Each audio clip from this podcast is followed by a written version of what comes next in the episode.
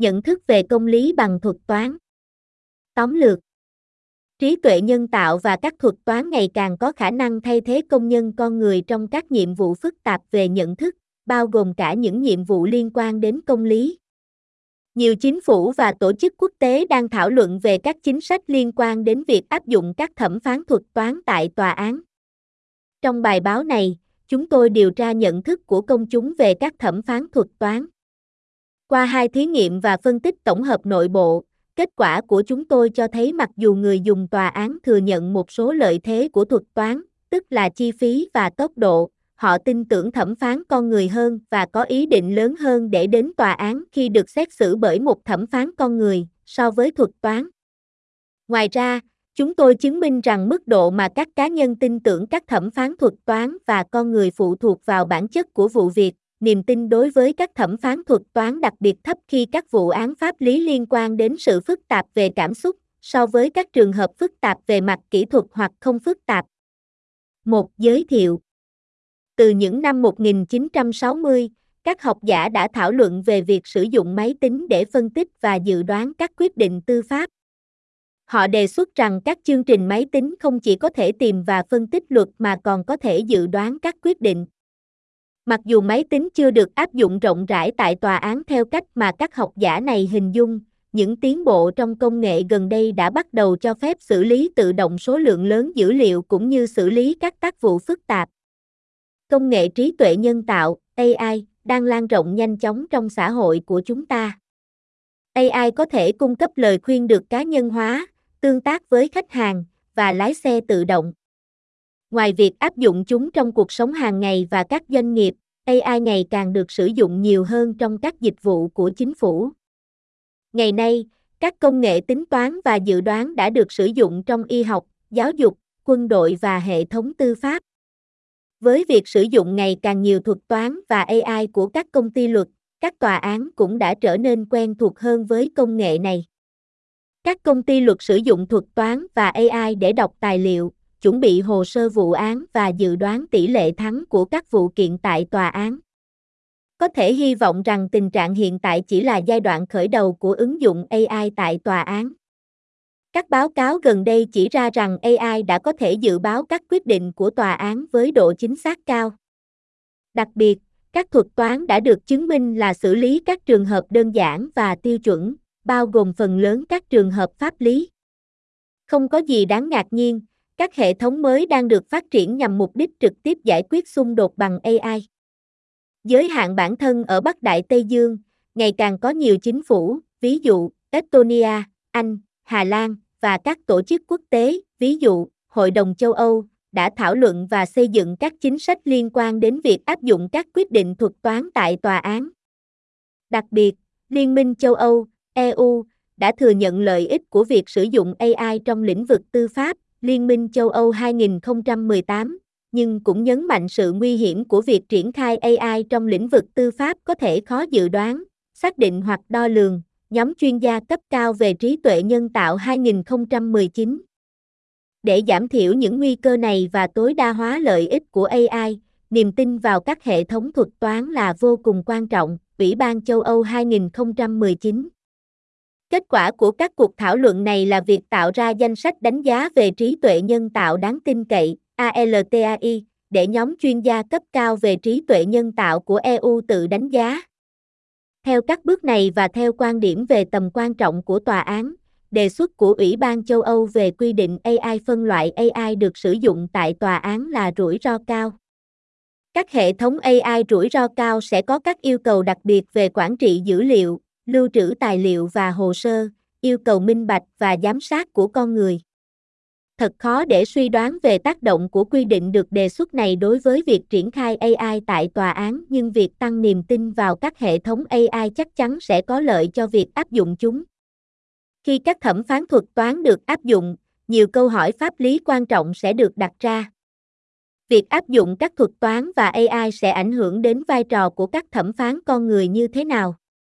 Việc áp dụng các thẩm phán thuật toán sẽ tác động như thế nào đến niềm tin của công dân vào hệ thống tòa án Việc áp dụng các thuật toán giải quyết tranh chấp sẽ ảnh hưởng như thế nào đến sự sẵn sàng của các cá nhân để đệ trình các vụ kiện pháp lý của họ lên tòa án? Những lợi thế và bất lợi có thể có của các thẩm phán thuật toán như vậy trong mắt công chúng là gì? Chúng tôi lập luận rằng bất kỳ quyết định tiềm năng nào trong tương lai về việc áp dụng hoặc phát triển các thẩm phán thuật toán như vậy nên tính đến nhận thức và ý định của người dùng tòa án tiềm năng. Các khiếu nại nhỏ và không bị tranh cãi rất có thể sẽ được giải quyết bởi các thẩm phán thuật toán. Các bên trong các khiếu nại nhỏ và không được tranh cãi thường tự đại diện và không sử dụng bất kỳ hình thức tư vấn pháp lý nào. Do đó, loại người dùng này thường bị gạt ra ngoài lề và bị bỏ qua khi soạn thảo cải cách pháp lý hoặc áp dụng các công nghệ mới. Theo hiểu biết tốt nhất của chúng tôi, không có nghiên cứu khoa học nào có sẵn về nhận thức của người sử dụng tòa án về các ứng dụng công nghệ đóng vai trò quyết định trong việc xét xử. Tuy nhiên, một nghiên cứu điều tra phản ứng của các cá nhân đối với những người ra quyết định tự động trong lĩnh vực tư pháp. Trong khi các nghiên cứu chia sẻ nhiều yếu tố, cũng có nhiều khác biệt mà chúng tôi giải thích chi tiết trong cuộc thảo luận. Trong công việc hiện tại, chúng tôi nghiên cứu nhận thức của cá nhân đối với các thuật toán được triển khai trong việc ra quyết định tư pháp. Vì niềm tin của công chúng vào chính quyền tư pháp là một chuẩn mực quan trọng cho một chính phủ tốt và thường được sử dụng làm điểm tham chiếu cho chất lượng bảo vệ pháp quyền, do đó chúng tôi điều tra cách tương tác với các thẩm phán thuật toán so với con người, ảnh hưởng đến mức độ mà các cá nhân tin tưởng họ. Chúng tôi cũng kiểm tra xem liệu có hậu quả hạ nguồn của những thay đổi trong lòng tin hay không, chẳng hạn như ý định của các cá nhân để đệ trình các vụ kiện pháp lý của họ lên tòa án địa phương. Ngoài ra, chúng tôi kiểm tra xem nhận thức về niềm tin có bị ảnh hưởng bởi sự phức tạp của một vụ kiện pháp lý hay không.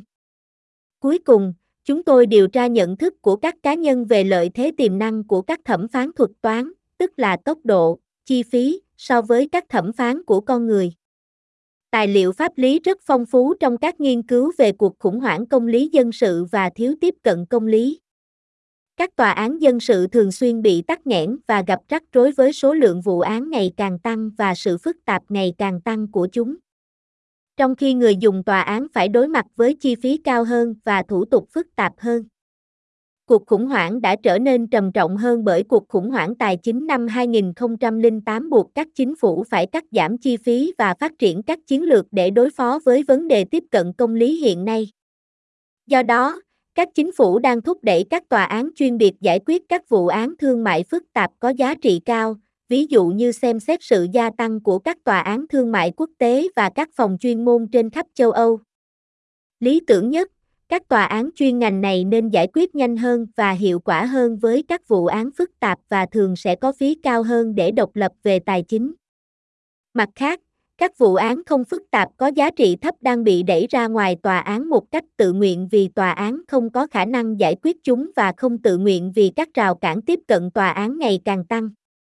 Rõ ràng, đây là vấn đề vì mọi người không thể tìm thấy biện pháp khắc phục cho vấn đề của họ và những người sử dụng các giải pháp tranh chấp thay thế hoặc giải quyết tranh chấp trực tuyến không có bất kỳ đảm bảo nào về chất lượng và tiêu chuẩn của họ. Không có gì đáng ngạc nhiên khi các quản trị viên tòa án coi AI là một giải pháp tiềm năng cho tình huống này. Nghiên cứu của chúng tôi bổ sung vào số lượng nghiên cứu ngày càng tăng về việc sử dụng và ảnh hưởng của AI tại tòa án. Đặc biệt, nghiên cứu của chúng tôi mang lại bằng chứng thực nghiệm về phản ứng của người dùng tòa án khi đối mặt với một thẩm phán thuật toán. Điều này rất có giá trị cho cả quản trị viên tòa án và nhà phát triển phần mềm. Quản trị viên tòa án có thể sử dụng dữ liệu từ nghiên cứu của chúng tôi để triển khai tốt hơn phần mềm đó, nỗ lực nhiều hơn để tăng niềm tin, quảng cáo tốt hơn số hóa tòa án, tiến hành các nghiên cứu tiếp theo với các thành phần của họ.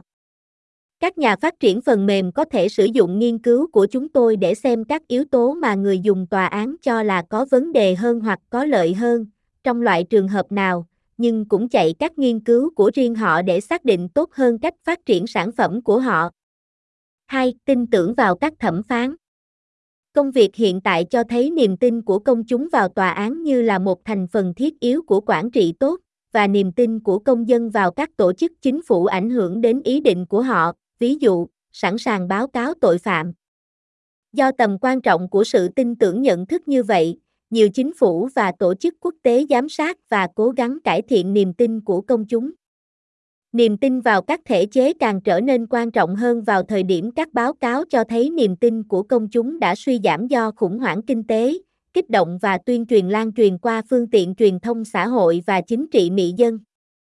Công việc trước đây ghi lại mối liên hệ chặt chẽ giữa đánh giá của người dùng tòa án về cách họ được đối xử và niềm tin của họ vào các thẩm phán. Phù hợp với các tài liệu trước đây, chúng tôi đề xuất rằng sự tin tưởng nhận thức đối với các thẩm phán, thuật toán hoặc con người là một yếu tố quan trọng mà các nhà hoạch định chính sách và chính phủ nên xem xét. Tiếp theo, chúng tôi xác định các yếu tố thiết yếu của nhận thức về niềm tin trong nghiên cứu hiện có. Để có được và duy trì niềm tin của công chúng, trước hết các tòa án phải hoàn thành chức năng của mình. Hai trong số những yếu tố quan trọng nhất ảnh hưởng đến niềm tin của công dân vào tòa án và hệ thống pháp luật là mức độ mà các cán bộ tư pháp công bằng và không thiên vị. Các thẩm phán được kỳ vọng sẽ thực hiện tất cả các nhiệm vụ của họ một cách không thiên vị và công bằng, và đối xử bình đẳng với mọi người. Nghiên cứu trước đây cũng chỉ ra rằng sự công bằng và không thiên vị có mối tương quan chặt chẽ và tác động lớn đến nhận thức về công lý. Không có gì ngạc nhiên khi các báo cáo gần đây liệt kê sự công bằng và vô tư được coi là có ảnh hưởng đến việc ảnh hưởng đến việc lựa chọn tòa án. Ngoài hai yếu tố này, sự ổn định pháp lý và khả năng dự đoán cũng là nền tảng cho những gì mọi người muốn nói về pháp quyền. Ví dụ, khả năng dự đoán có giá trị đạo đức vì nó đảm bảo rằng các trường hợp sẽ được đối xử bình đẳng dựa trên luật hiện hành. Khi các thẩm phán hành động không thể đoán trước, nó không chỉ làm tổn hại niềm tin của cá nhân vào hệ thống pháp luật, mà còn tạo ra một môi trường pháp lý kém ổn định hơn cho sự phát triển của các mối quan hệ kinh tế và con người khác. Xem xét các tài liệu về niềm tin và công lý tố tụng, chúng tôi coi niềm tin nhận thức là sự kết hợp giữa nhận thức của người sử dụng tòa án về khả năng dự đoán, công bằng, đáng tin cậy và không thiên vị của người ra quyết định tư pháp. Hỗ trợ sự liên quan của các khía cạnh này, một cuộc khảo sát gần đây cho thấy sự công bằng và khả năng dự đoán kết quả, sự vô tư được tìm thấy là một trong những yếu tố ảnh hưởng đến quyết định ra tòa nhiều nhất.